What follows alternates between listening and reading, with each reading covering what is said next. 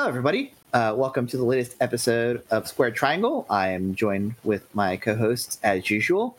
Got X and Sharky Hat. I am Deca, Arigato.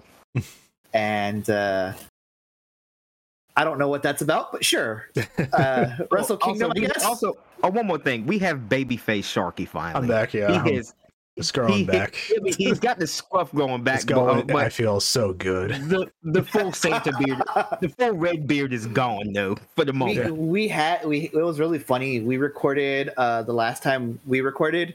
Mhm. Um, it, was- the very next day he shaved and had and we Yeah. recorded again for without context. Oh so yeah, it's like you. I go from beard to just nothing, and now it's like what two weeks, three weeks later, it's like yeah, it's Yeah. starting to it grew Get back, back. quick. He he's back to 2014 uh, Sharky. So anyway, yeah. anyway, uh, so we are going to be talking about World's End.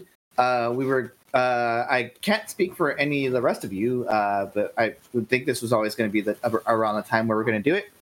Mhm. Um, just you Yeah. know, because you know, But it happened. quick- It happened this weekend.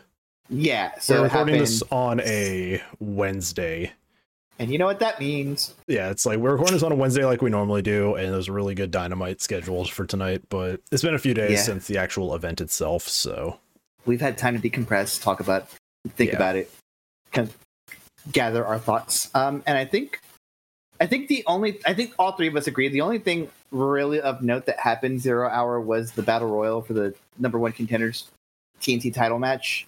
Yeah, that has uh, storyline implications uh, for the uh, Christian Cage Adam Copeland feud uh, later in the night. There were some funny Kill moments in it. it. Yeah, Kill Switch won, so he got a uh, TNT title shot, which I think they changed the rules of it this year because I don't think you could just cash in like Money in the Bank. I think it was actually something you had to like do a contract signing for, like on an episode. So I think they might have just I- changed it to a cash in option now. It could have also just been specifically for this this uh narrative to Oh yeah, this is their for this narrative. this is their get out of jail free card. So Yeah. I mean, they didn't have to do that though. they did it. We'll talk it's about a- it when we get it's there. interesting. It's interesting. It was very interesting uh series of decisions. Um if I remember correctly, Zero Hour also had uh Willow Nightingale and Kris Statlander, which Mhm. When I was watching it, it was an okay match, but I mean, I there was a lot of botches in this match, and I just kind of feel bad for the two of them because it's like two baby faces going into this at the same time, but there's also like this Stokely Hathaway uh trying to like recruit Statlander storyline going on. Yeah. That the Yeah. match was good at the start, but it just kind of fell apart. I guess uh I don't know what happened, but it was just they got kind of sloppy with spots uh towards the end of it. I think somebody might have bumped their head. Not enough to be concussed, but to throw off the flow of things. Like even Willow was having trouble like lifting Kris and all that, so it was like man, something happened in this match to make this a little messy. There's also vignettes for the professor, Serena Deeb. They're oh, hyping her her up. return. they are hyping her up too. Like Good. I'm, I'm are happy about it. I'm this is it's getting back to like here's everybody that came to AEW first. We're bringing back the feeling of original AEW. Here's our stars again. It's been a very slow transition back to it, but it's been a very noticeable transition, like back to the Mhm. old. Yeah, I kind of feel like they need to get back to square one as far as that women's division goes. You know, just start featuring the uh, the people that oh, start featuring the women that have been there beforehand. Have Okay, more uh, than one match a night. Yeah, Yeah, and, and have more than one match a night. Also, yeah. So I, I think 2024 should be, you know, the rebuilding of the AEW's women's division. You have a good foundation of talent right there for Yeah, the ta- there's plenty of talent. Like we Yeah. spoke, we talked about Julia Hart last week. Uh, last time we were talking, uh, we talked. We both champions are great right now. Yeah. Um, we've got veterans. We've got up and coming. We've got a nice mix of like new and old and established people. we're gonna see Um, how uh how this ages, but uh Mariah May is making her in ring debut tonight against uh Queen Aminata. So we're finally going to see her wrestle uh after Oh, her did we arrival. get a? Did yeah, we get they've an announced. opponent? Uh, yeah, it's uh one of Ring of Honors. It's uh Queen Aminata. Okay. I mean, I- she's a I- I know- she's a good she's a good worker. Like she can She- she really definitely is. help somebody look strong too. Yeah, Oh, otherwise, yeah. Oh, go ahead. I'm, I more meant that uh, I was watching the scrum of this, and they were still having that under wraps. So I guess a difference to day what a difference three days makes, I guess. Yeah, uh, it was announced I think yesterday on Twitter. Okay. Uh, I, I think I think Mariah May's gonna surprise some people tonight because she really is a good, good in ring worker. I watched some of her Stardom stuff and she's fantastic. She really is. And from a uh, from a little like precursory look that I saw it, uh, apparently her and uh, Queen Aminata have a history. Like they've actually wrestled each other a lot in the past, so I think it's going to be a very fluid uh, match with the two of them. It's two people who are familiar with each other, so it should help uh, help the first showing. Yeah, that that should that should be a good place for her to start too. You know, you know, you know, she she'll help her, you know, properly showcase her talent. Yeah, definitely. Yeah. Uh, we Um, had the Hook Wheeler Yuta uh, for the FTW title, which it was obvious that w- oh Wheeler was not going to win this. I think So- the I think the storyline going into this was like, well, Wheeler Yuta also has to play with weird rules. He can play in FTW rules too. Yeah, it was also Uh, uh, him is- disrespecting uh, Shibata, which Hook uh, took umbrage with. Yes. So, uh, but then we get into. I think that was it. There was just those what three matches? I think Mhm. on zero Yeah. hour. We also, uh, yeah. So I think it was just the three matches. Nothing. Uh, I mean, the crowd was wasn't even in the arena yet for a lot of these, so it didn't really help the uh the energy of the place. there's there's always those those people who take pictures of like during zero hour who are like, look oh my god, look at this attendance, and I'm ship." like, I'm like, bro, the show doesn't start for two hours. my brother in Christ, they're still in the parking garage. like, um, you know, which I get to go to a show next week, so I get to go to Collision. Yep. Yeah, so do I. Finally back in Norfolk. Let's go. Uh, every every like six months. every like six months, they'll they show up back here, and I wish I would see like a Dynamite or a Rampage. Uh, they've only come here like once, I think, uh, for Yeah, once a year. Yeah, Hmm. so it's just kind of a thing we wait for.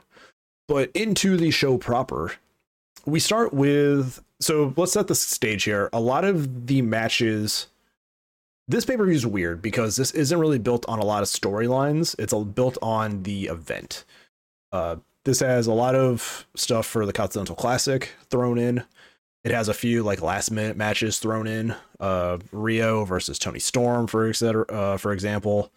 Uh, Swerve was supposed to face Keith Lee after a few weeks of Keith Lee, you know, coming back for him, but an injury uh, got Keith Lee out of the picture. And then you, they put in a veteran, Dustin Rhodes. who Dustin made Swerve look even more crazy. Swerve Like, killed I love yeah. psychopath uh, Swerve every time. Mhm. We had a uh, story that was Oh. kind of thrown together because of Kenny Omega's uh, injury, uh, injury and lack of presence now. The Jericho, Darby, Sting, and Sammy, which is a weird face turn against Don Callis family and Starks and Big Bill, They made it which I, work. which I have some thoughts about that match. Uh, they made it work, I but I do have, have- some some thoughts. Yeah. I got thoughts Uh, about this whole pay per view in general. But We I'll wait till the end to get to that. f- and then the Julia Hart Abaddon is just a nice like short feud, I guess, to start Julia Hart's reign. Uh, I have some thoughts Mhm. about that match too.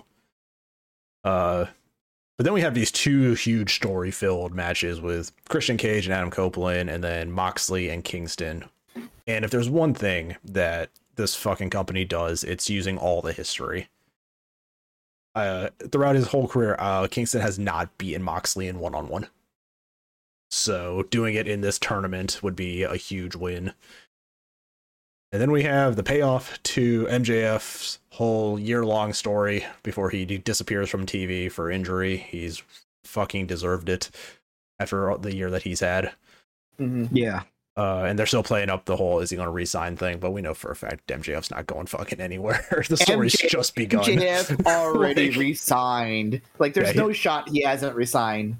Yeah. Tony Khan's got the money. He's good for it. Also, it's like, hey man, the story's about to start. We're not going to let you. We're not going to let you go. I'm going to give you You're not whatever allowed you to want. go. it's like, I was Uh, watching back some of the some of like the the bigger moments because this this tonight uh, we're recording on Wednesday uh, Hmm. on Dynamite, but this Dynamite is also like the fifth five year anniversary of Yes. of AEW. Yeah. Five uh, years, man. Turned Five yeah, January years. second. Five years, man. So people said they'd be I dead was- too. I Let's was go. watching I was watching the some some Twitter threads of like people sharing their favorite moments, and one of them I I, I promise this will loop back to MJF in a sec. Yeah. Um, one of them was when it was revealed that he was the devil, and in the way he did that, where CM Punk was in the ring and he he cut he flashed the the devil promo from CM Punk in Ring of Honor. Um, and I just I think of that as like, and, and the other thing that played was like Tony, the the voice the voice message that Tony Khan left him. And I just I think about that a lot of, of just that where it comes to like, okay, I'm paying you this much, but you have to show up. yeah. Right. So Uh, Yeah, I mean, there's uh, for five years. There's a lot of good memories in the show. I mean, Mhm. this it was a risk. They started, and then the pandemic hit, and I was like, this can go either way. You know, mhm. like this company And- can go either way because of the financial situation of the world right now, and they And they got through through it. the Like, And they, they pushed through the pandemic, man, and they had some really memorable shows during the pandemic, even when there was no crowd out there. I mean, the wrestlers in the crowd really helped. The wrestlers Yeah. as the crowd like just really helped the And, the and they had the whole Baba Daily's place too. So I mean, it Oh, was yeah. a unique setup. I enjoyed it. I really did.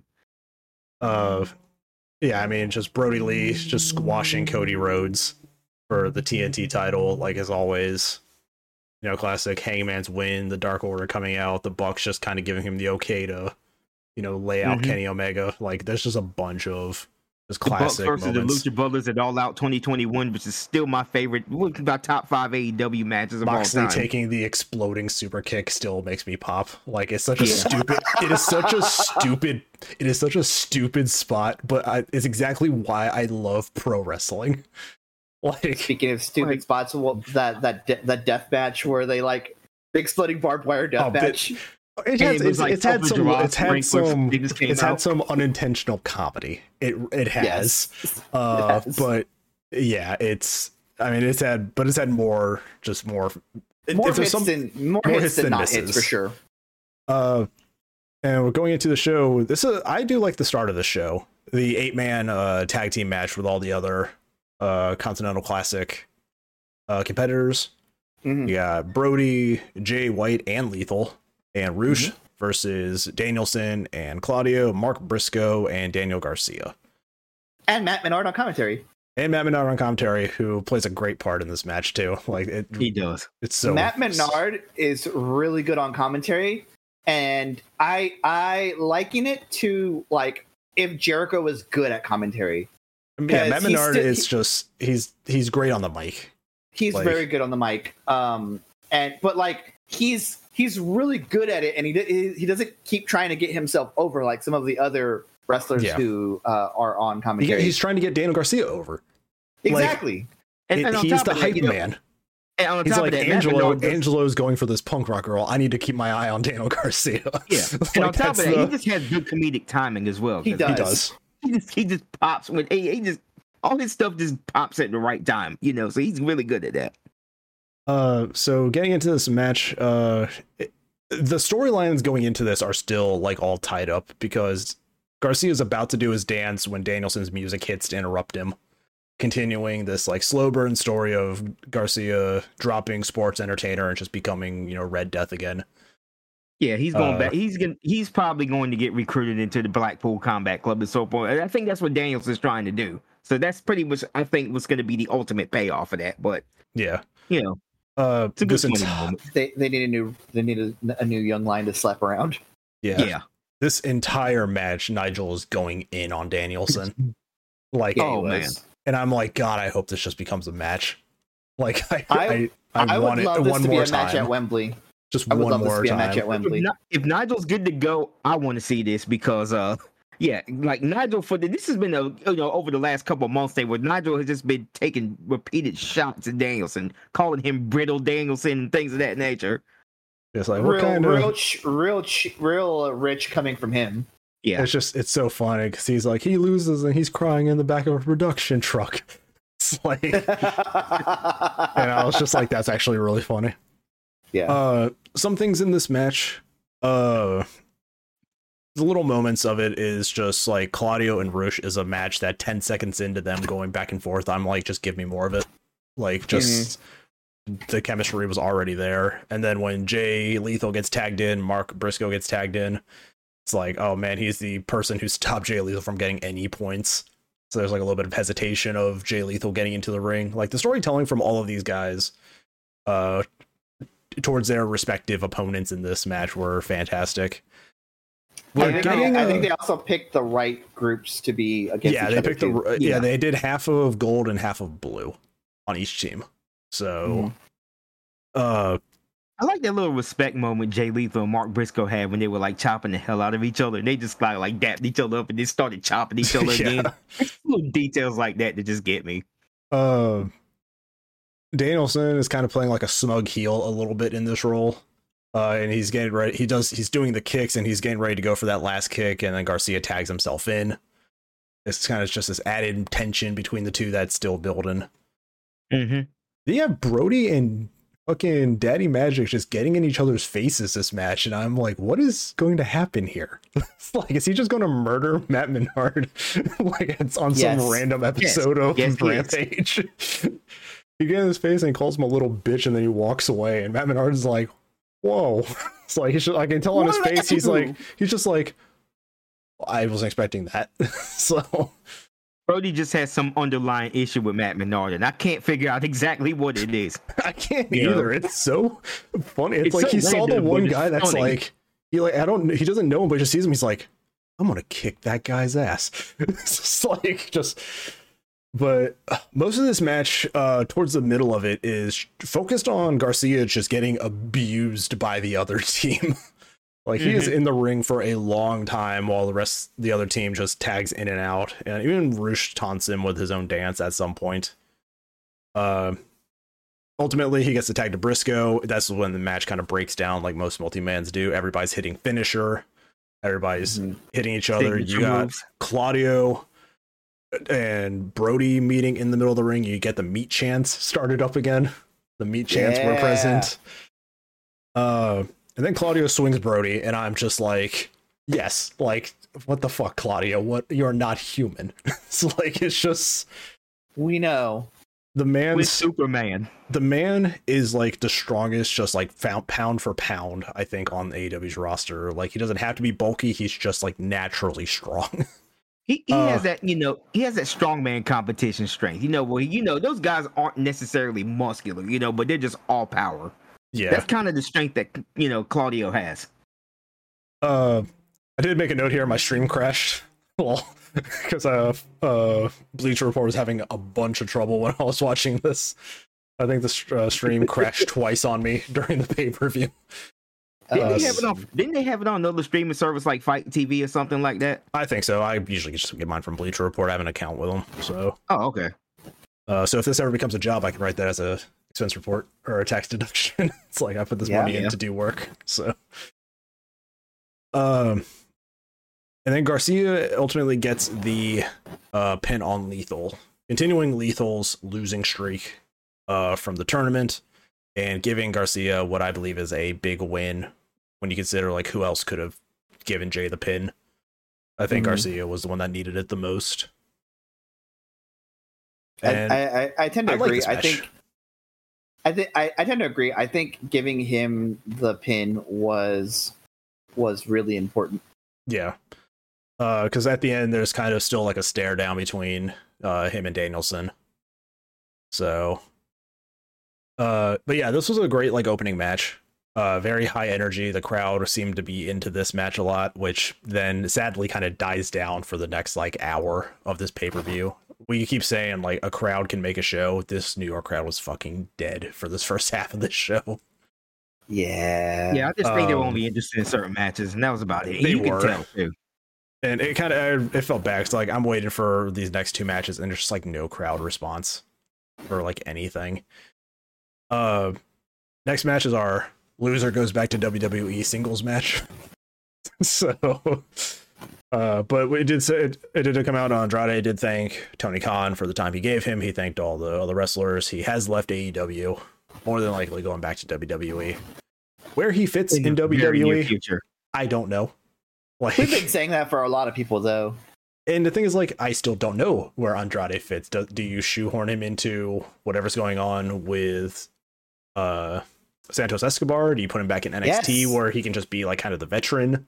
That would you know. probably be, be that would probably be the best landing point. You know, to just kind of continue to feud with this uh, L, to continue the LWO war. You know, Yeah. he'd be He's perfect. for. Mexican. Of course, he's, they're going to put him with the other Mexicans. Oh, Unfortunately. that too, but you know, They're probably gonna put him back with Zelina Vega, and yeah, it'll probably be like another splinter group leaving LWO. Look, man, we Kinda can't, thing. we can't just have three different LWOs running around in WWE. All right. Bullshit. WCW had a bunch of NWOs running around. No, they were all one group though. You know, they were all one group. We have we have uh we have subdivisions. It's like Some, it's like it's like Space Marine chapters. They're all the NWO, but there's like sub chapters. LWO Wolfpack.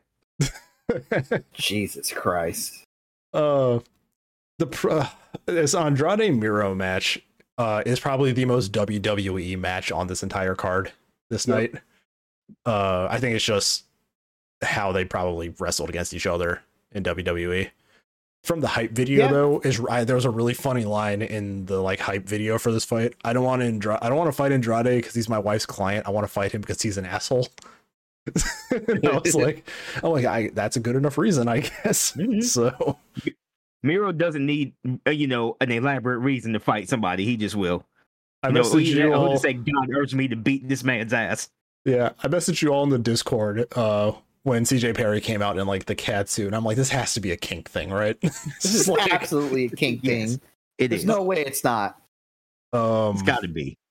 Yeah, my notes here. This has to be a kink thing for CJ and Miro, right? Why is she in this latex cat suit? Uh, and then Miro jumps and Andrade before the bell even rings. Uh, I make a note that Andrade kind of feels like he's getting his ass kicked. And then my next note is this is absolutely a kink thing because they are like arguing with each other and all this other shit. Yeah, because it, I'm it just seemed to me yeah, like Miro was just manhandling Andrade for most of this match. Uh, he was flinging him everywhere, tossing him, kicking uh, kicks, slamming him all over the place, and I'm like, well, damn. I mean, Andrade's really Bye, putting this man- Andrade. Man, really putting this dude over on the way out. And I enjoy, you know, I Slapping appreciate the fuck out of him. He was Yeah. beating the shit out of him. I was like, oh, good, good Um, on Andrade for doing that, though. Mad props for him for that. Yeah. Andrade does kind of take control after he throws Miro over the announce table. Uh, and then when they both hit the mat for doing something in the ring, CJ's calling out for them both to get up, not just her client. And I'm like, I kind of like this gimmick of hers. it's like where she's like, yes, I want my husband to fight this guy, but I also don't want him to be hurt. It's kind of like this weird, like Yeah. middle ground. And I'm like, I kind of like this gimmick actually. And then She's there was a fucking pose in the ring with Andrade, and I was just like, he's fucking jacked. What the fuck? Like you don't Yeah, see Andrade it on his body, but when he like flexes, like you just see like all the muscle. I was like, what the fuck, dude? Where did all Yeah, this Him come and Buddy from? Matthews, since they left WWE initially, them two got really jacked. Okay, Yeah. especially Buddy uh, Matthews. That dude is Buddy swole. got swole. He got swole. Okay, Buddy, and uh, yeah, buddy of work put all his work. He's like, they're gonna call me small. All right, bet. like, right, Yeah, no kidding. uh, Andrade hits a sweet moonsault into a landing, into a standing moonsault, which I really liked. Uh, after Miro rolls rolls away. Uh, my note here: these guys are actually cooking for a very WWE style match. Yeah. There was like a Mhm. 2.9 kick out from Miro, which I actually popped for. I was like, oh shit, that was actually a really good like late kick out right there. right. Uh, It was it was good. you have Miro putting Andrade into uh the submission and yelling tap motherfucker like on camera. Yeah. And then it ends with uh CJ breaking up Andrade's submission on Miro, and then a kick from Miro put it into another submission hold, which Andrade taps out. Uh, and my final note is this is most definitely a king thing. so, uh, yeah, Miro beats Andrade in a very WWE style, you know, leaving the company match from what it feels like. Uh, Miro very dominant in this match uh, for most of it. I guess uh, Andrade doing the business of I'm gonna make him look strong before I leave. Mm-hmm. So good on him. Good, Yeah. good on him. Yeah. He left on with a very public like note thing, like thanking everybody. He didn't leave with any like snide comment. Uh, so say what you want about the guy, but he does have a little bit of professionalism, which I can appreciate. I love a good. I I love a good, uh, you know, slap fight. Like, you know, this, Oh, yeah. is, this is kind of what this was. The second match Yeah. on the card too, this was perfectly placed. Like I think if Yeah. this came later in the card, it would have killed all the energy that happened after a certain point in the night. Mhm. Um, but yeah, like this was, I think, just a perfect uh, way to start the singles matches. yeah. Big time. Then we get timeless Toni Storm versus uh, Riho for the women's championship. Riho, the first AEW's women champion, is back. This was a story that had about a two week build. This was definitely a match that was just thrown together. Um, and it showed. with seeds of Riho. The last time we saw Riho is when the Outcast jumped her and spray painted her and Mhm. all that. So there was history there, but Riho just has not been in the picture for a while. So it's just kind of was like, here's her return, she's back. So um this match was a little awkward in places. Uh this definitely felt like a they just weren't given enough time. It just kind of had to do what they they did for They this were like, match. you either get this or you don't get a, ma- a match on the card. This Yeah. kind of what it felt like. Uh, kind of like Riho's new gear. Not like uh, as frilly and princessy as the previous one. She kind of has. It's kind of just I don't know how to describe it, but it's definitely like a cooler look. Uh, yeah, I, good. I think this is kind of where the pay per view started to go downhill for me. You know, um, I really did not enjoy this match as much as everybody else did. Uh, it was kind of clunky, and it was just mostly, you know, heavily reliant on Toni Storm's antics, which is are still fantastic, by the way. You know, her and Luther, you know, came. Oh, there were some funny moments here. Like Riho got caught by Luther, and then he handed her to Toni yeah, because she's just so small. Like Luther caught her and then just handed her, and Toni took her and he's like, like, uh, here you go. put her back in the ring. And I was like, that's actually kind of funny. Yeah. Uh, So it did have moments like that, but ultimately, I, I just this this just kind of fell flat for me. It did. Uh, I also noticed, I think in this match, is Toni wearing like a very classic like women's wrestler outfit, like the one Yeah, it's like- shoulder It's singlet. like from like, yeah. yeah. I was like, that's a very old fashioned style thing. Have I just noticed that that's her like ring gear? Yeah, like- she, Yes, you have. she went she Yeah, went 'cause she's full doing the whole Monty in this in this She's- thing. she's going full, you know, Mae Young out there, you know, Yeah. with the whole classic gear and all that shit, you know. So uh, yeah, it kind of fits her gimmick. It really does. Uh, it was Uh, really funny during the scrum. She was like, "I'll fucking fight Wendi Richter right now." yeah. Wendi Richter, who famously hasn't wrestled in several decades, Yeah, if she's Um, even alive right now. she is still. Uh, I write that Toni Storm's in control of this match, and then I go to the bathroom, and when I come back, Luther is being ejected, so I don't know what he did uh, to get ejected. Um, Um, I think he got busted, you know, trying to hold the rope while Toni, uh, we're trying to hold the rope away from Riho while Toni fair. Storm in submission. And so, well, you know, I guess I forgot who the referee was, but he obviously never notices anything. Just that one time he just so happened to notice that and he boots Luther. yeah. Um. So I notice here, uh, she misses the hip attack. She gets countered, but the counter goes into a Storm Zero. Riho kicks out, and then they have this really weird. I guess was supposed to be like a transition into something. where Mhm. they pull Riho off the top rope, but she like gets like bent over Toni's back into like a weird DDT setup. Like Yeah. it was a weird Yeah. like I don't think like Riho fully committed to the movement that she needed to, so it was just like a really clunky like setup for this DDT, and it's like a DDT and then just Toni wins.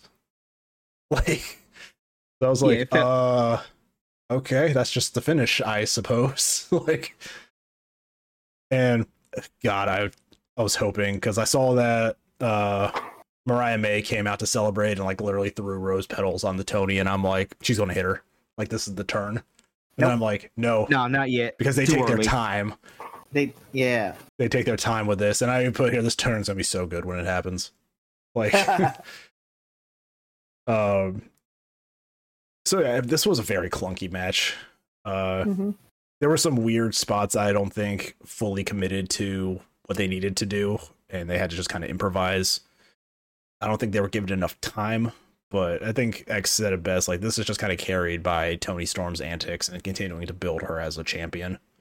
Yeah. Yeah. So, for sure. So so obviously this was just mostly a filler match, in my opinion. Yeah, but this hey, definitely. Unfortunately, this did feel like a filler, like women's title match, which I think is the first time a match like this has felt like this. mhm. Uh, usually we have like a really good feeling going into these AW women's title matches where it's like it could go either way, but like this one just felt like Toni's gonna get the win here. So not really a lot to be hyped for. Uh, we get a backstage segment. Uh, Orange Cassidy interrupts Dante Martin, uh, saying that he wants a match for the international title, which we're getting tonight. So that's gonna be fun Yep. to watch. I love Orange Cassidy's sticker just coming out in the middle of interviews, interrupting. He's like, "Hey, hey, hey! Uh, I heard you I said you wanted a title shot. Okay, let's go next Yeah. week." Yeah. I love that. I really do. I like it. The next match on the card is one that I have seen such a polarizing response to. It is the Swerve versus Dustin Rhodes because Keith Lee was uh, not cleared to wrestle. Unfortunately. I've seen people say that this should have been a 30 second match, that this match shouldn't have happened if they went with the injury angle, or at least it should have played out differently. I think this match helps Swerve I at the so end of the day. Dustin It really Rhodes is such a veteran wrestler. Like he's beaten a bunch of opponents that are younger than him over his time in AEW. And I think just Swerve showing how ruthless he can be is just helping the character. So Yeah, I mean, What- and, and that's a lot of things. That's one thing I think people just don't understand when it comes to these type of matches. Okay, yes, you can break some. Yeah, and they do this in WWE a lot, by the way. You know, if you're paying attention, they have to prove that Swerve is still as ruthless as ever, and that he will go to any length to get to where he needs to be. He will injure people. He will bloody and uh, he'll bloody somebody. He'll hang somebody on a rope, uh, by a, ch- or hang somebody on the turnpost by a chain. He will go as far as he needs to go to win a match, and that's what they were trying to display here. But I guess a lot of people just don't get how story building is these days. They Well, were even going online and harassing Dustin Rhodes about it. That's Dustin all Rhodes I just posted his Blocks people, tells them to fuck you, fuck off. yeah, Dustin Yeah, Rhodes is I love I him on I love Like, him why the hell Twitter. would you go on Twitter to bitch at him about this stuff? I Him of all people, like Yeah. He knows what he's doing. You- so Well, not only that, you know what's going to happen. This has happened so many times where someone like yells at him and he's just like, "Go fuck yourself," and blocks them. Yeah. and that's it. this shit a lot with Rey Mysterio back in the day. Okay, Yeah. so this is nothing new. Yeah. Um I also think people are forgetting the fact that this match was probably scheduled to be 10 minutes or so. 10 Yeah. or 15 minutes. So like that time has to be accounted for now Mhm. because even at the main event they ended with like 15 minutes left before the show ended. And I think some of that probably had to be because of this. Yeah, Uh, I was I don't expect them to give Keith Lee and Swerve a lot of time because I expect you know Prince Nana to get involved in a cheap you know cheater victory to come out for Swerve. yeah, But they still were probably going to be given 15 minutes or so. Um, especially if this is like the start of a new feud or something. Which I at this point I don't care if we ever get the finish or not before or after Swerve is world champion. Like eventually it can pay off, but I think with just how it's gone, it's like a cursed feud. They should just stop trying to get Keith Lee and Swerve to Yeah. finish this. it's like Um, Yankees curse. Yeah, so the cinder block comes out before the bell, breaks the ankle. I make a note here: the Rhodes are so fucking dramatic. uh, You're right. You're right. he- and you should say it. he's doing the babyface thing. Hey, if he's injured, he's like, "No, I'm gonna go out here and wrestle this match." And wrestle it, he does. I mean, fucking Dustin can hit a clean Canadian destroyer. It's fucking crazy. like, this man is what, Yeah. like fifty something? yeah. Like, and then it's that power slam that him and Randy Orton do. Just that, like The pop That's they get. power slam. The, the snap, snap- yeah. the clean snap power slam. Him and Orton do it. They do it so well. Um, they set up uh swerve. I think for a pile driver that I wrote looked hella suspect because he kind of fell to the side. Uh, when he went up with it, and I'm like glad it went well. It's just I don't know if that was like a planned fall or not, but it's like that was a really awkward way to come down for that pile driver. Oh, Swerve sold a really good Cross Rhodes by Dustin Oh, he sold a hell also. of a Cross Rhodes. like that He shit was did. insane. Uh, and then we have you know, submission hold, or Dustin's in a submission hold. I think there was a lot of like interesting uh submission holds uh during the show. I think there was one later that was like they put it in on like while sitting in a chair. So I was like, that's a cool. Yeah. I- the Christian Cage. Uh, yeah, yeah, yeah, yeah. one. I was like, I've never seen it like done like that before. Uh, you get the little moment of trading blows, then you have Dustin taunting him, "Come on, motherfucker!" and then he flips him off and spits on him, and just back to back house calls, and then he does his little arm snap and all that, and Swerve picks up the win, says, and then uh, cutting a promo as he's leaving, saying he doesn't want his time wasted anymore. 2024, he's just going for the bigger thing. So 2024, year of Swerve in the world title scene, hopefully. I mean, the guy That's more, deserves it. That's more or less what he said on the scrum as well. Yeah, I, he he's earned it. Like it, he's just that level of stardom right now. Yeah, he's locked in, man. If you weren't going to give him the international title, it you have to move him out of those levels of championships now. Yeah. like I think he would have been the perfect person to take it off of Orange Cassidy, but you know. So then we have an eight man tag match, which is kind of thrown together because Kenny Omega is gone and Jericho needs something to do. So, uh, going into this, there was already like not even for unrelated stuff, but like just in terms of storyline, like Sammy already being back to a babyface and leaving the Callis family. It's like, bro, you were there for like what two months? it's like, Like, uh, uh, uh, like uh, a, a, like a short spell, like a month and a half, and that was about Yeah. it. Mm-hmm. Yeah, uh, why are you having Hobbs help Ricky Starks after he famously betrayed Ricky Starks?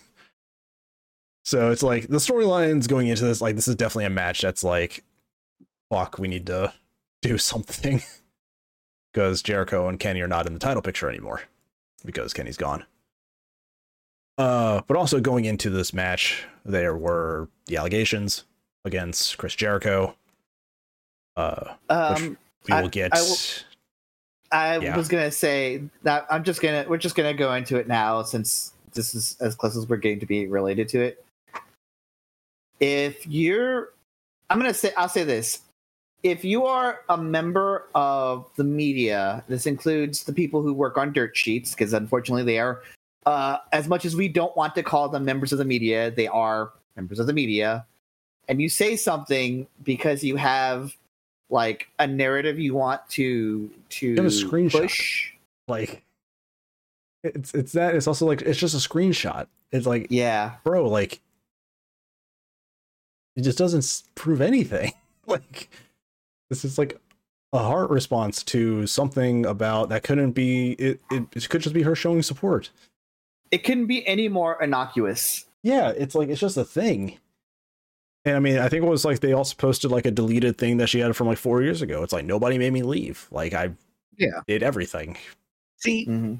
and, and that's the reason why you got to be careful when you try to concoct stories, you know, to try to push a narrative, because you could wind up slandering a person, you know, indirect. You could slander a person like that, you know, and you don't have any evidence or facts to back up what you're saying. Now, I'm not saying that, you know, that this may or may not have happened, but at the same yeah time, we don't know like, we But none of us exactly. knows. So until somebody until everything comes out, until somebody just reserve your says something. something.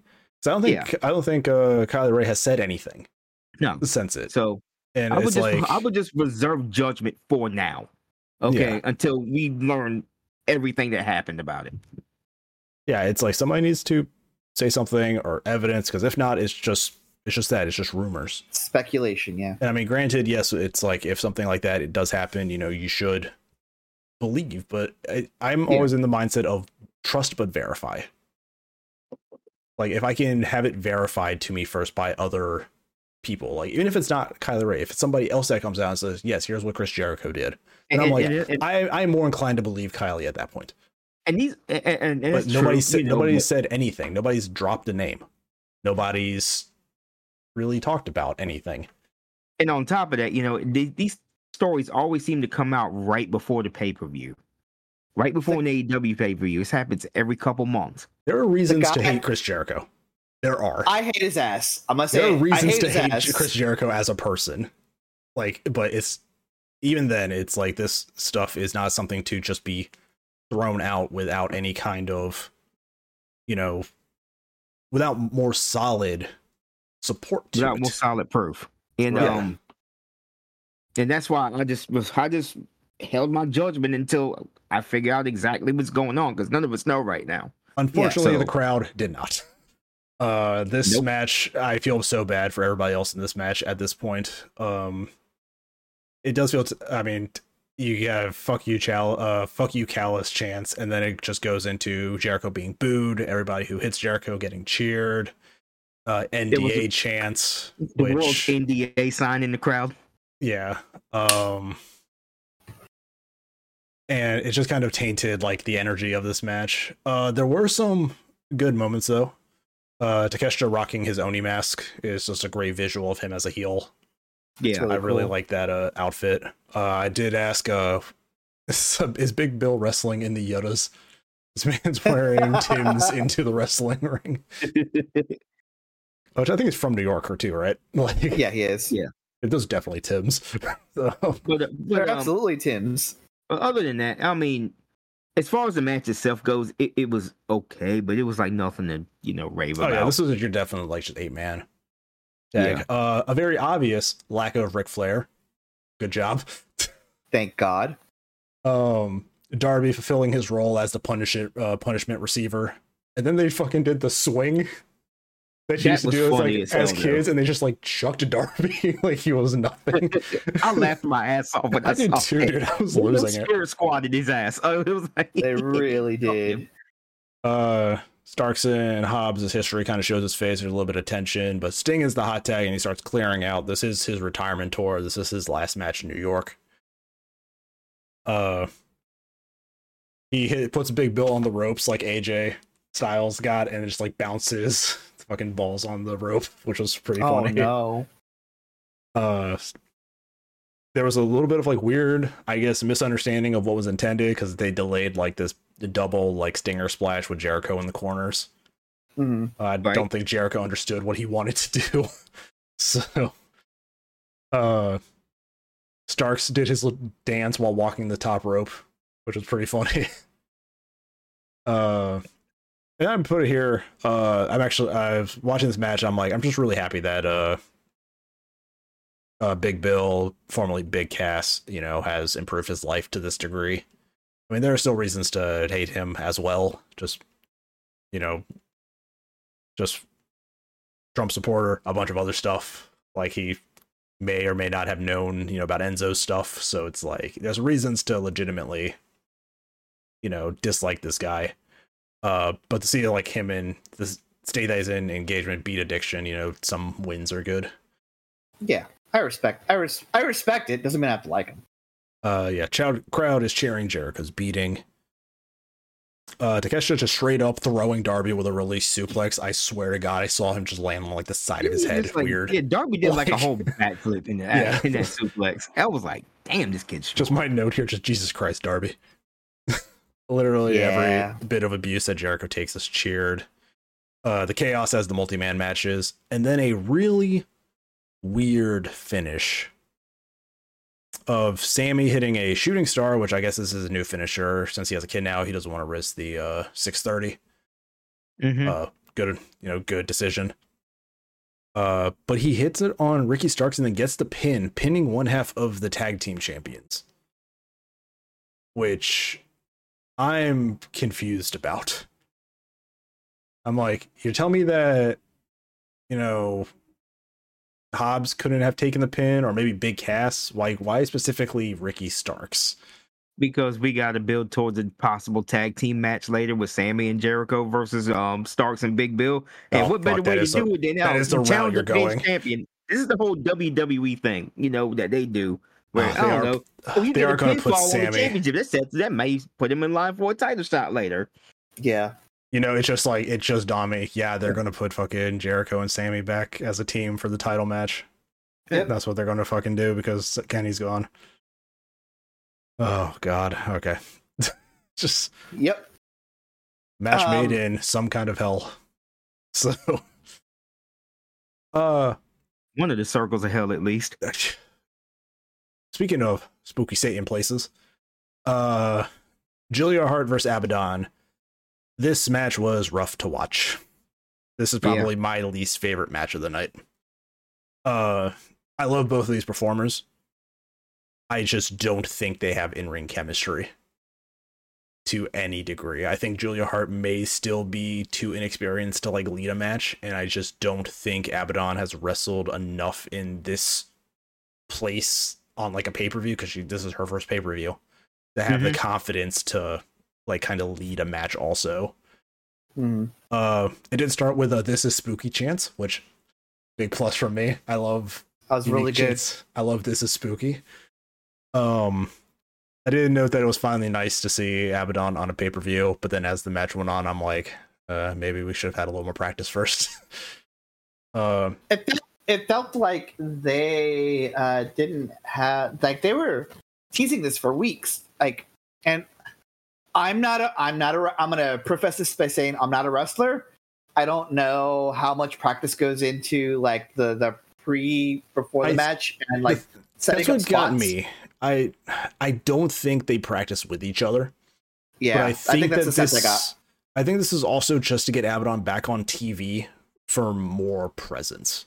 Like I think this is this is Julia Hart's first big feud. You're not going to have her uh lose the title this early on. So Sure, I think this is not. like, hey, we're going to reintroduce Abaddon to a new audience. She's been gone for fucking a year and a half now. It seems like. Yeah. So do that, but I just don't think that these two had the confidence to take control of the match and like guide it. Uh, a lot of moves from Abaddon just like didn't connect in general. Like it was very obviously like a out of practice, just like choreography Yeah, for this. Yeah, I just feel Um, really, and I felt really bad for them too because, uh, you know, I love both of them. You know, they've Yeah, had I'm a better matches in the past, but it's just like they both have, and I get it. I guess they threw them together because maybe they both have similar, you know, characters and whatnot. But it just felt really, really rough to watch. I mean, they were just missing stuff. Uh, half the Yeah. time they would just kind of, you know, the match would just kind of trail off midway, and it's just, Yeah, the, the pace was weird. it, it just, it, it was Um, weird. the pace was weird. I don't know how to describe it. Abaddon missed a few like running like knees that she does. Like she didn't even connect with Julia. Uh Julia's moonsault for the win didn't even land correctly. Like she landed on her She, like, feet and had to fall feet. over to like hit it. It's just like mm, this is a this is a bit rough. Um Sky Blue comes out to run interference.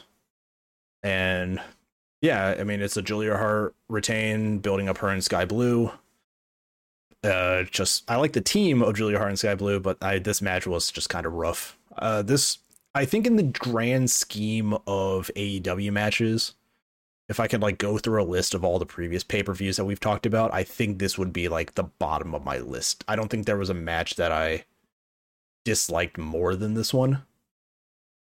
Uh yeah. like this is Um, probably the weakest pay-per-view match in a long time for AEW. I feel kind of bad for Julia. Uh, I just don't think Abaddon has had a lot of time to come back and work out like the ring rust of her injury or whatever she was doing for the time that she was gone. I think that um I think that if this becomes like a fully blown full blown feud, I think the matches will get better as time goes on, as they have more time to work with each other. Yeah, Um but I think uh, this this match was definitely like a low point for yeah, sure. This Which definitely, sucks to say because I like both performers. yeah. I just it's, there are times where like two of your favorite wrestlers could just have no fucking chemistry in the ring, and your your dream match is like, I wanted this. it's I like, mean, I mean, 'cause we we saw that earlier during Zero Hour with Willow Nightingale and uh, Kris Statlander, but you know, it They're was just it both was great performers. both great Mhm. But performers, but good. when you put them against each other for some reason, it just kind of falls apart. It's like some people just don't click. They don't. I think they're better as a tag team. I just don't think one of them wanted to.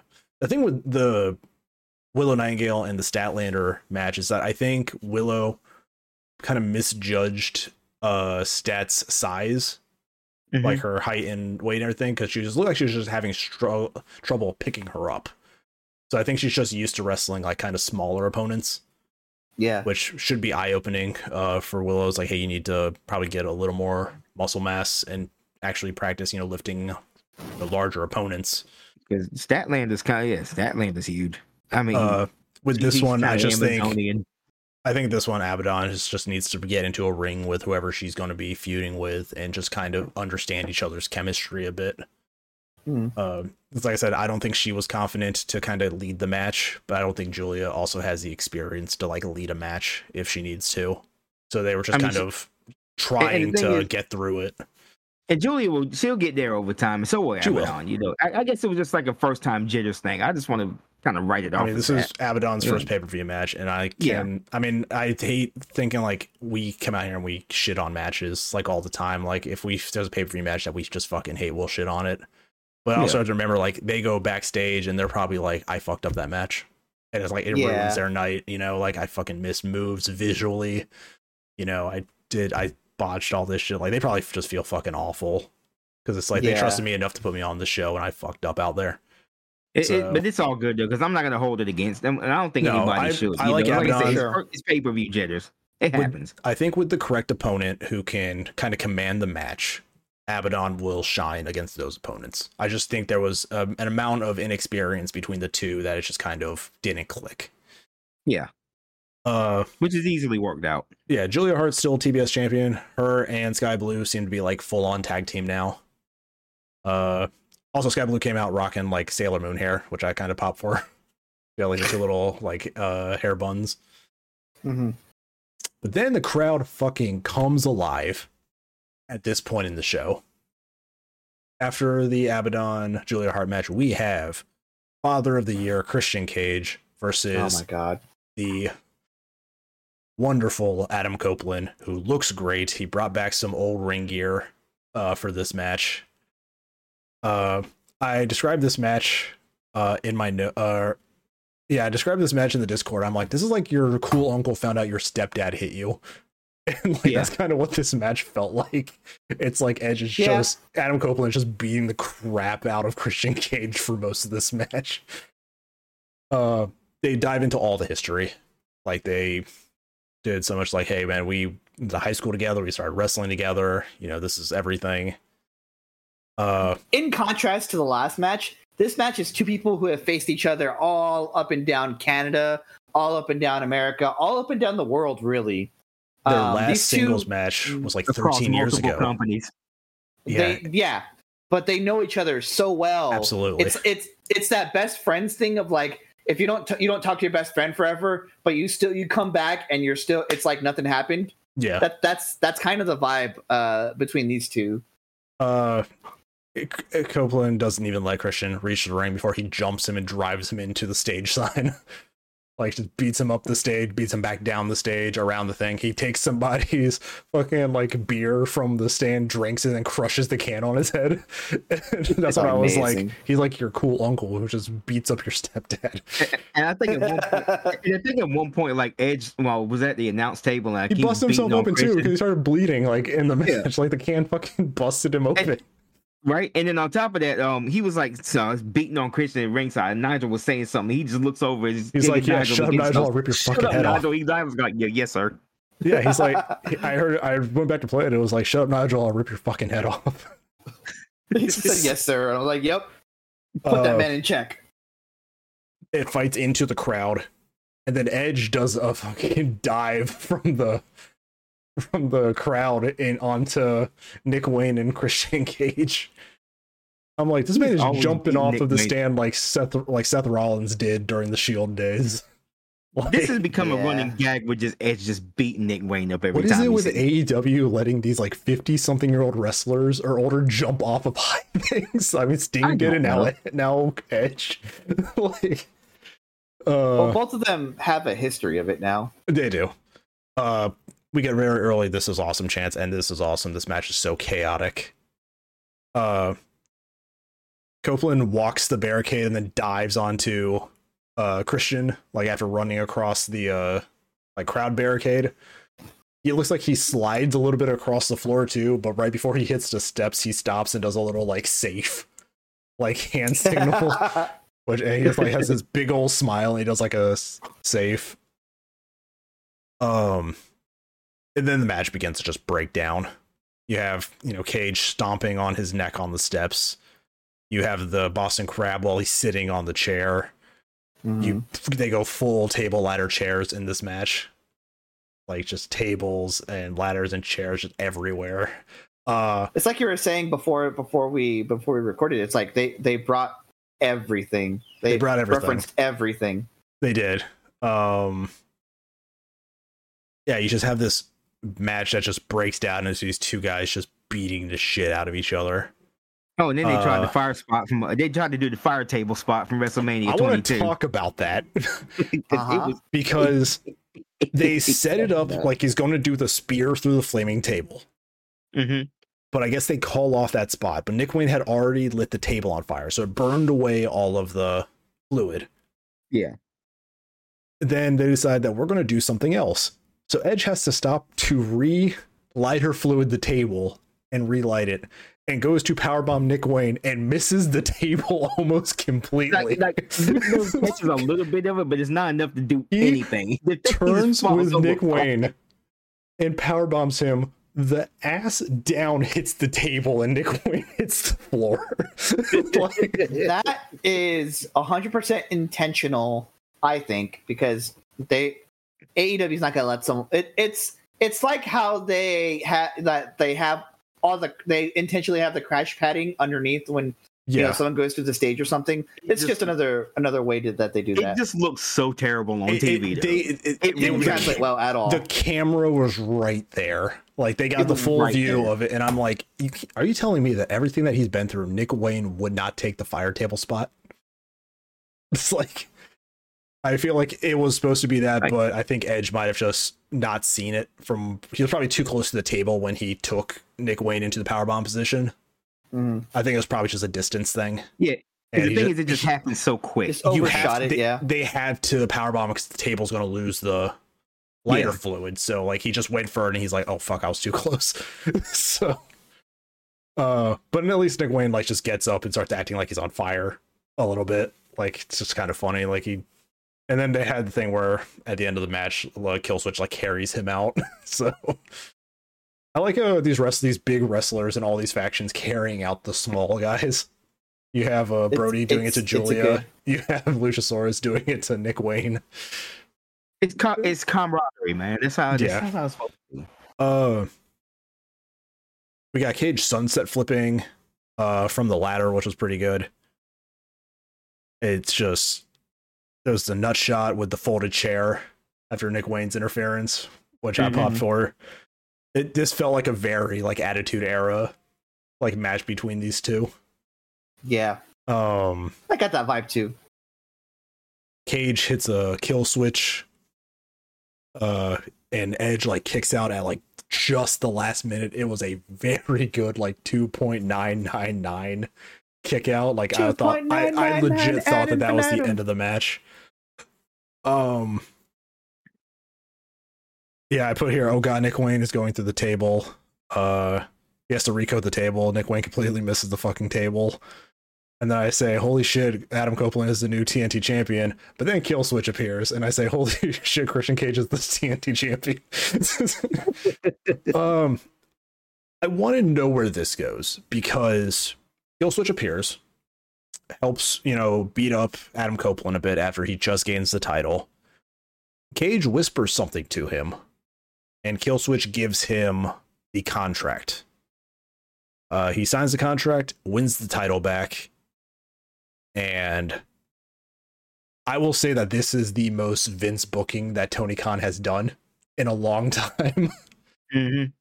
um, But I I was like, I'm interested, and I'm wondering if it's Edge's decision to get the win, but not want the title. You know, I think it's like, hey, let me get a win, but Christian Cage is doing great work. Let's keep the title on him. So here's our, you know, screw finish that we set up earlier Uh, in the night. I don't want to give them that much credit. I'm not gonna lie. I don't know. It, This it, match, it, it felt very money in the bank. this felt Uh, very. Don't money- know. I mean, that's the thing. It's like, is this just a riff on fucking Edge being the ultimate opportunist? Like, here's Christian Cage, the ultimate opportunist.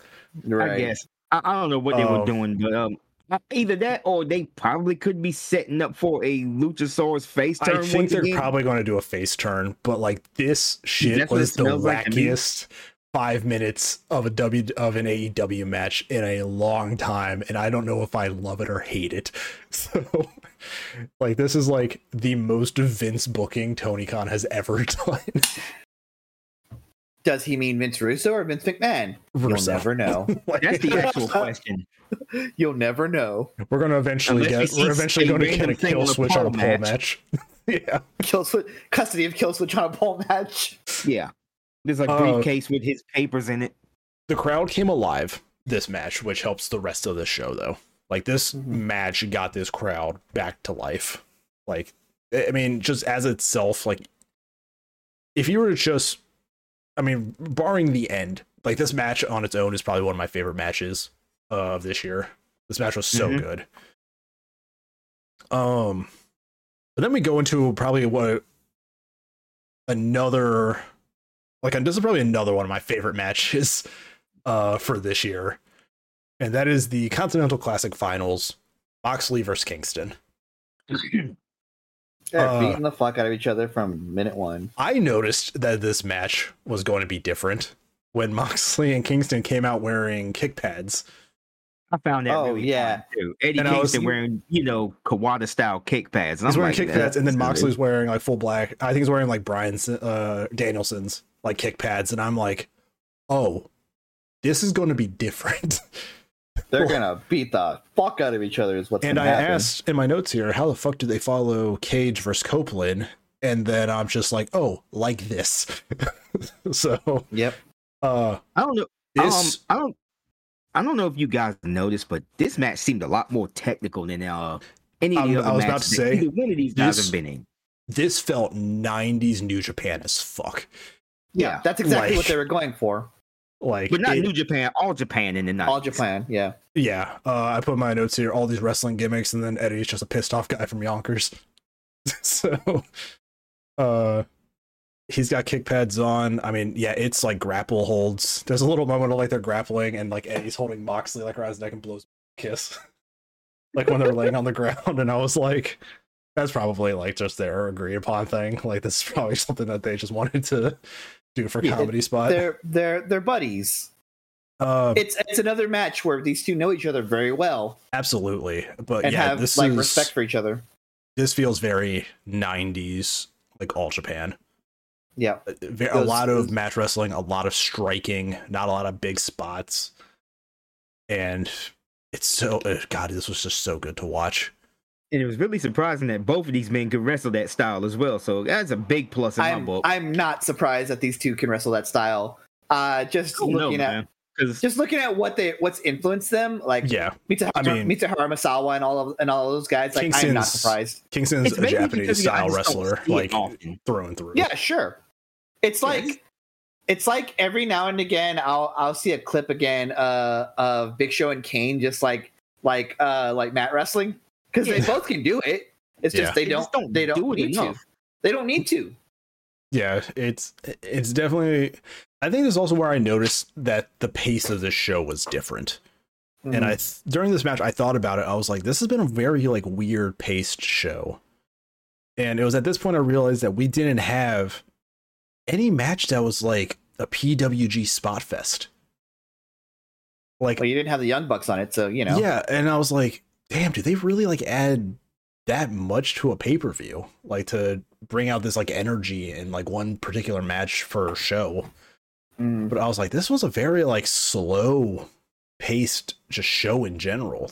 Like um it was a, a very different pay-per-view. And i don't know if i like the style yet compared to previous ones but i guess It we'll have to see uh how things go from here on out for the next few pay-per-views if they're going to keep this or try to go back to their style Yeah, because it, it seemed very, you know, more technical and super heavyweight esque than most Yeah. of their other pay per views have. Like, we didn't have too many wild ass spots where there was somebody diving or going through tables often, you know, except Nick maybe Wayne you know, aside. Nick Wayne aside, you know, Yeah. in that match. But um maybe AEW was just trying out something different for a change. It does feel know? like this is a weird test for like, here's our season Yeah. finale. Let's just try it out. Like, yeah, uh, yeah, like, but I mean, this match, I for the pace of the show, like this match was good. Like this fit the pace, I think, of the show in the right way, especially the style that they were trying to emulate.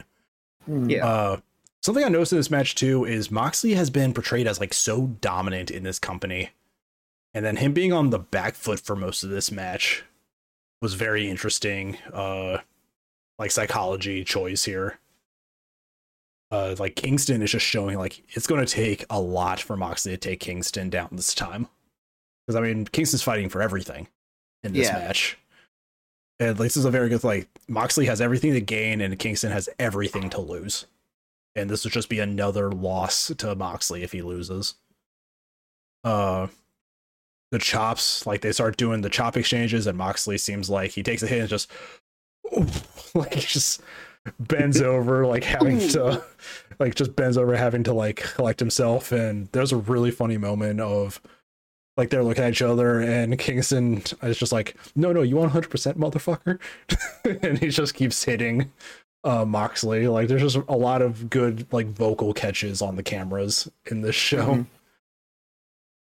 Uh what I liked the most about this match is that this whole thing is just like technical wrestling, strikes, just these two wearing each other out, and then the finish comes out of nowhere.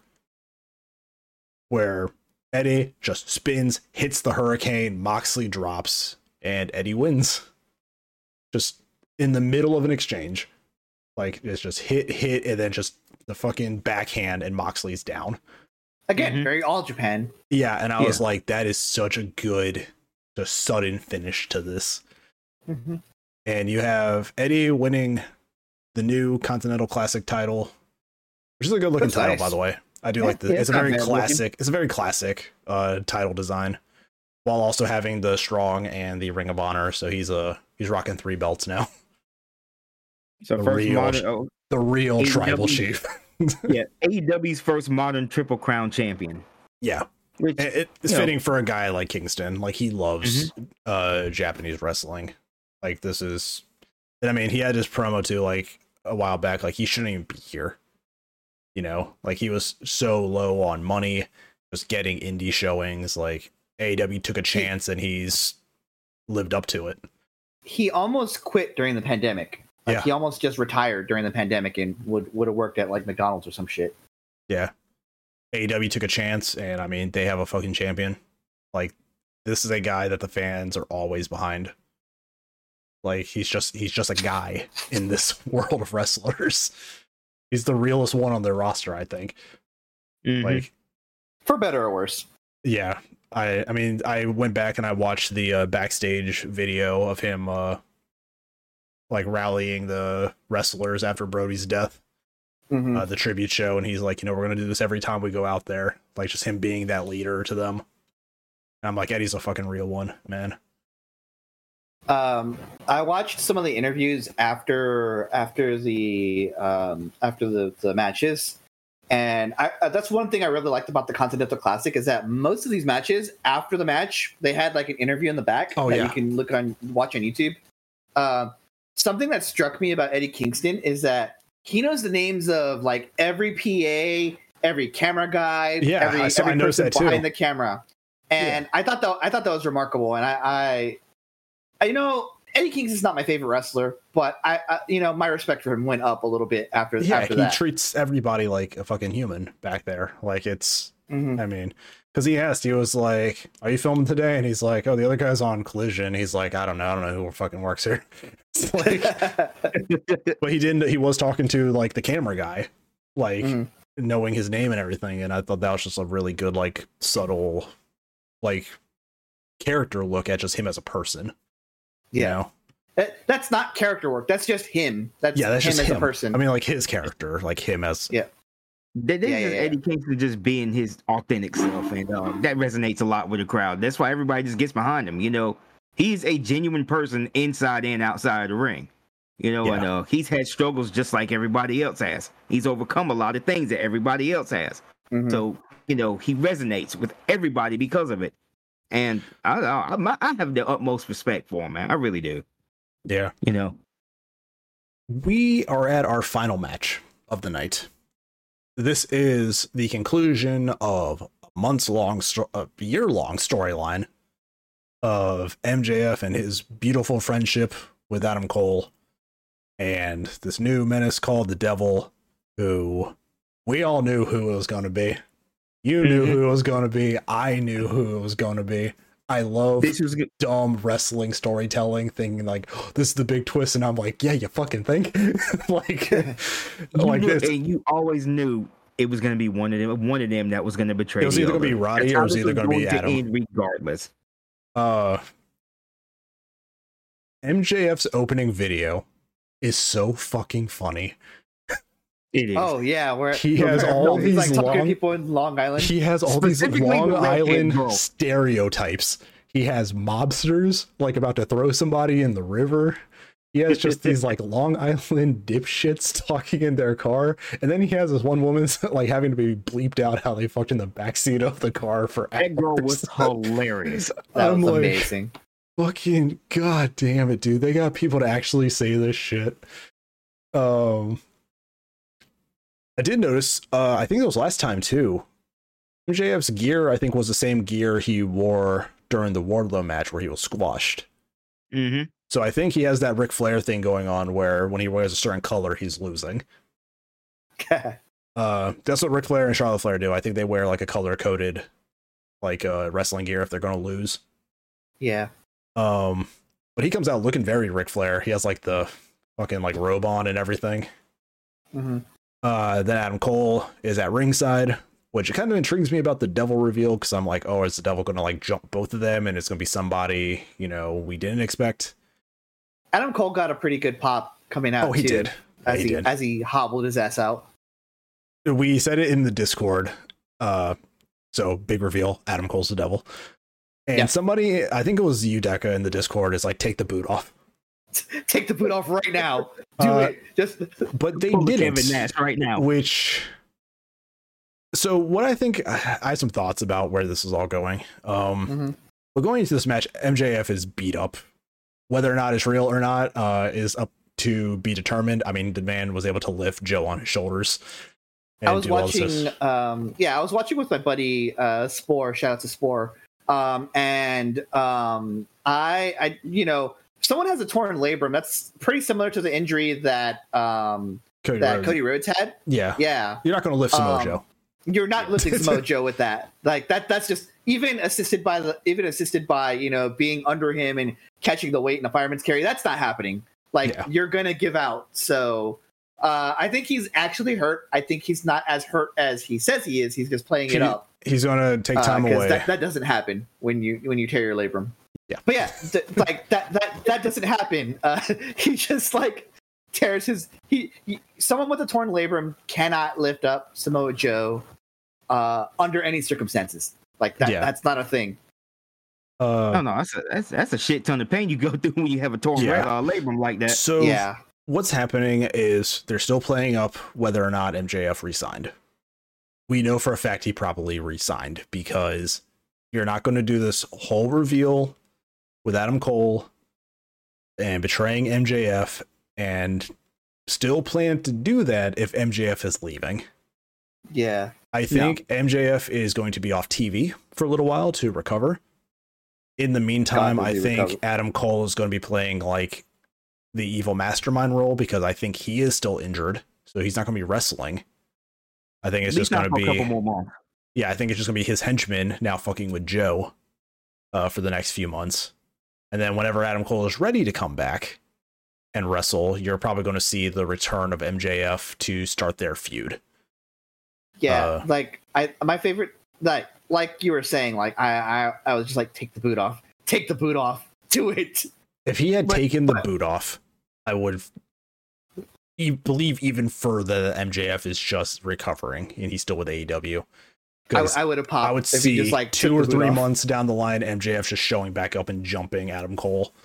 Like, uh, now, what gets me out of all of this hmm did they just forget that Wardlow was coming back to beat MJF for the world title? Did they just need a muscle in the group? I guess, yeah. But because the thing is, Wardlow's a weird addition when you could have had, you know, maybe a Kyle Kyle O'Reilly return, but I think he still might be out of it too. So Well, Wardlow specifically said that he, he didn't specifically say he wanted the belt. I think he just said he wanted to beat up MJF. yeah, so it's just like I think cool. I think that's what he was saying the whole time. Or which, granted, Yeah, so I he's think he's the like devils. the henchman. Yeah. Now, and I'm like, okay, so we're putting Wardlow back in a like henchman role. So Well, and, and on top of that, I will say this about the reveal also.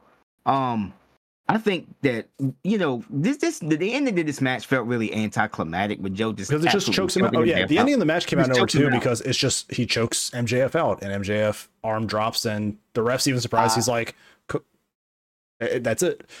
Like, Yeah, Uh, I, I think they, what they should have did is like when MJF was going for the dynamite. Well, you asking Cole for the ring. I think he should have just pulled the devil mask right out then and there yeah, and just put it on to show that he was the devil the whole time. that would have been. I think that would have been cool. I think that would have been. I, I like what they ended up doing, though. I like that. I like the I like, the, reveal. fake out of like, hey, do I have the ring? Like, it's it's Yeah. the Wardlow thing. It's like, oh, you know, I, I don't have it. But he's like, no, I have it for you, buddy. Like, it was like a weird little like callback to the Wardlow Yeah, uh, diamond but, ring. But, but I think like it would. I I think it would have added a lot to the ending of that match that he did that, and then the henchmen attacked MJF and then revealed themselves. I will say. Samoa Joe chokes out MJF. I will say I like this. I like this better because I I think I think you want Joe to win as cleanly as you can, yes, and knocking him unconscious like that is r- a really good step in the right direction to make him look dominant. yeah, Um, and so it doesn't I don't, really. I don't think you need any weird devil stuff. it doesn't really hurt MJF either because I mean he's going into this like a year of like just battle scars going into this match yeah, and just being choked out is like okay that's understandable you know Is it- it- Him and Orange Cassidy's this you know, whole title ones kind of parallel each other in some ways. Yeah. a little bit. Uh, little but we do get the visual of MJF on the ground, you know, Cole in his chair surrounded by his henchmen. It's a great visual to end on. That was a really cool visual. um I mean, it's fucking crazy. We the moment the devil's introduced, we saw the shit coming from a mile away. like Mhm. Yep. And I mean that's not even like being people who like look at wrestling like behind the scenes, like it was the most obvious thing. And if there's something that WWE uh, AEW does, it is clear, concise storytelling. It makes the most sense for it to be Adam Cole. So it's going to be Adam Cole. So and maybe they're just gonna go with more clean storytelling from um this year on onward. You know, it would help the company. It would help them out a lot. Also, if you yeah, dis- if you still think that AEW doesn't really have a lot of stories, you're not watching week to week. So yeah, they Yeah. have some. In some ways, they have too much story. I mean, but, but you know what? I Somebody mean, pointed out uh, maybe WWE is correct, and fans just needed to over their head repeatedly.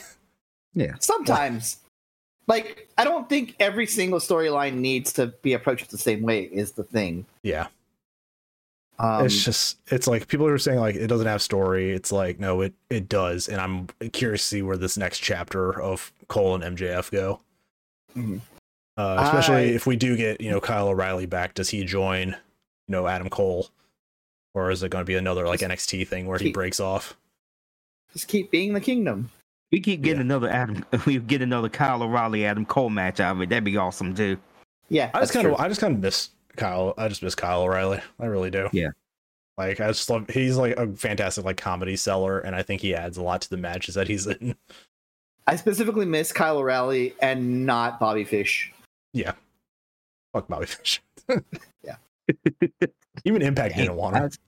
Just tell it- tell the whole uh, tell the whole wrestling community how you really feel about him. I did. I just did. But uh, Um, I mean, yeah, think definitely. Yeah, it's it's it for matches. I mean, this isn't their strongest pay per view. I will admit that, but I mean, it's still good. Like there were Mhm. still matches on this card that were fantastic. It's just like that That's first true. half of the show is kind of rough to get through. Like, like I said, you know, I, I thought it was just very middle of the road. You know, yes, there were fantastic matches up there, but overall, I mean, there there, there were there were even amount of highs and lows on this pay per view. You know, not their best effort, but it wasn't entirely bad either. Yeah, yeah. It just definitely feels like uh, fuck. We just need a year end kind of thing, and we'll just kind of Yeah. throw them together. I don't like AEW's like starting to stack the end of the year with a bunch of pay per views. I really liked their like four per year schedule. And now we're getting like the last half of the year has like so what six or seven, Yeah, that was that was quite a bit. and it's just like, my guys, these are fifty bucks a pop. like, please, please stop. Like, just go back to four, man. Like, yeah, I just, I just think I just think these these pay per views are kind of diluting the product a little bit. A little Yeah. bit, yeah. I wouldn't mind the I main can agree. four and then Wembley. Mhm. But like this December specific one, you know, like and then stuff like that. It's like no, we don't need these like event ones that you guys do. We just need the four pay per views. So, but yeah, uh, we're into a new year. Our next episode is going to be the Royal Rumble. So Woo! One of my favorite pay per views. one of My my favorite favorite, match. And uh, God, Cody's never going to finish this fucking story. I I not even talking about that. I am certainly curious as to what Triple H's big announcement is supposed to be on Thursday. Yeah, a, ma- that's- a night that doesn't have any WWE programming on it. Also, uh, it they did point out uh after confirmation it does it has Impact is nothing. on Thursdays. It uh there was a post that came out uh that they were they've talked to somebody in WWE. It's like to put it bluntly, it has nothing to do with any kind of working relationship with TNA. So it's something else. Which, if I had to guess, is going to probably be either a new pay per view or they're going to say like hey uh now we're putting shows on new times or we have a new show or something like that Hmm. um but it's gonna God, be a fake out. They're not working with TNA. oh They're my god with i can see them i can see them putting a fucking show on saturday night just to say fuck you like I don't think they should. CM Go Punk for got in their ear. CM I need Punk, a Saturday I- show. I want a saturday night You're show gonna give us, you're gonna give CM Punk a Saturday show for him. It's gonna, it's gonna, they're gonna, they're gonna come out to Saturday night. It's all right for a fight again. oh my god um CM but Punk's yeah gonna have a band list. So yeah, uh next episode is a Royal Rumble. I'm gonna do my prediction right now. They're probably going to let fucking Punk win the Royal Rumble. So he can go to Seth Rollins' title, unless they're doing the match straight up at Royal Rumble. If they do the match if Punk- if they do the match straight up, I can see Cody winning. But I'm just like, you've added so many people back into you guys have like one main title picture right now because Roman's just never fucking there. And you're putting Punk right into it. So, Well, You, your two knew he main was going to. yeah. I think because now this whole thing with The Rock coming back, you know, and uh declaring whether or not he wants to sit at the head of the table, um, kind of really throws this into limbo. I think It- they do this match at the Elimination Chamber though, because it, is in does Perth, not. Australia. it- I am not. It, it it does not sit right with me that Rock is going to let himself take a pin in the first show in Australia. Well, yeah, so but it makes I'm sense like, because what the fuck? Well, you're kind of building the case for Cody also if The Rock does do that because, you know, you beat the guy who's not only held the WWE Undisputed Universal Championship for three years straight, but now he has a big win over one of the most absolute legends in WWE history. So if Cody eventually beats him at WrestleMania 40, you know, it instantly legitimizes him as the top face in the company, and that would make sense to me. But I don't know. We'll see how they work this out. Somebody It'll make pointed sense out. by Mania, I'm sure. Somebody pointed out it's like The Rock hit one spine buster in people's elbow and looked aghast, and we're expecting him to main event a fucking PLE. like, Oh yeah, he damn sure did too. he did two moves and looked like he was fucking out of breath. like, but uh, yeah. So it's gonna be interesting to see Rumble. Uh, I will probably be out watching that with friends, so that'll be fun. But yeah, Yeah. Rumble. Rumble is next. We're at the uh, the reset point of the year where everything starts to loop back on itself. Yeah. So But both companies are going through a reset period, so that's interesting. oh, definitely. And we have, uh, I guess, TNA's Hard to Kill is the last sh- or is the first show under the rebranded TNA rebrand. Yep. So I think that's next Saturday, right? yeah, they've also We're started calling doing, their we're stuff doing on PLE, it. but they've started calling their stuff PLE, and I'm just like, hmm. Are we starting to call wrestling pay per views premium live events now across the As long as I'm paying, as long it. as I'm paying fifty bucks and not a subscription fee, I'm gonna call them pay per views. so, so am I.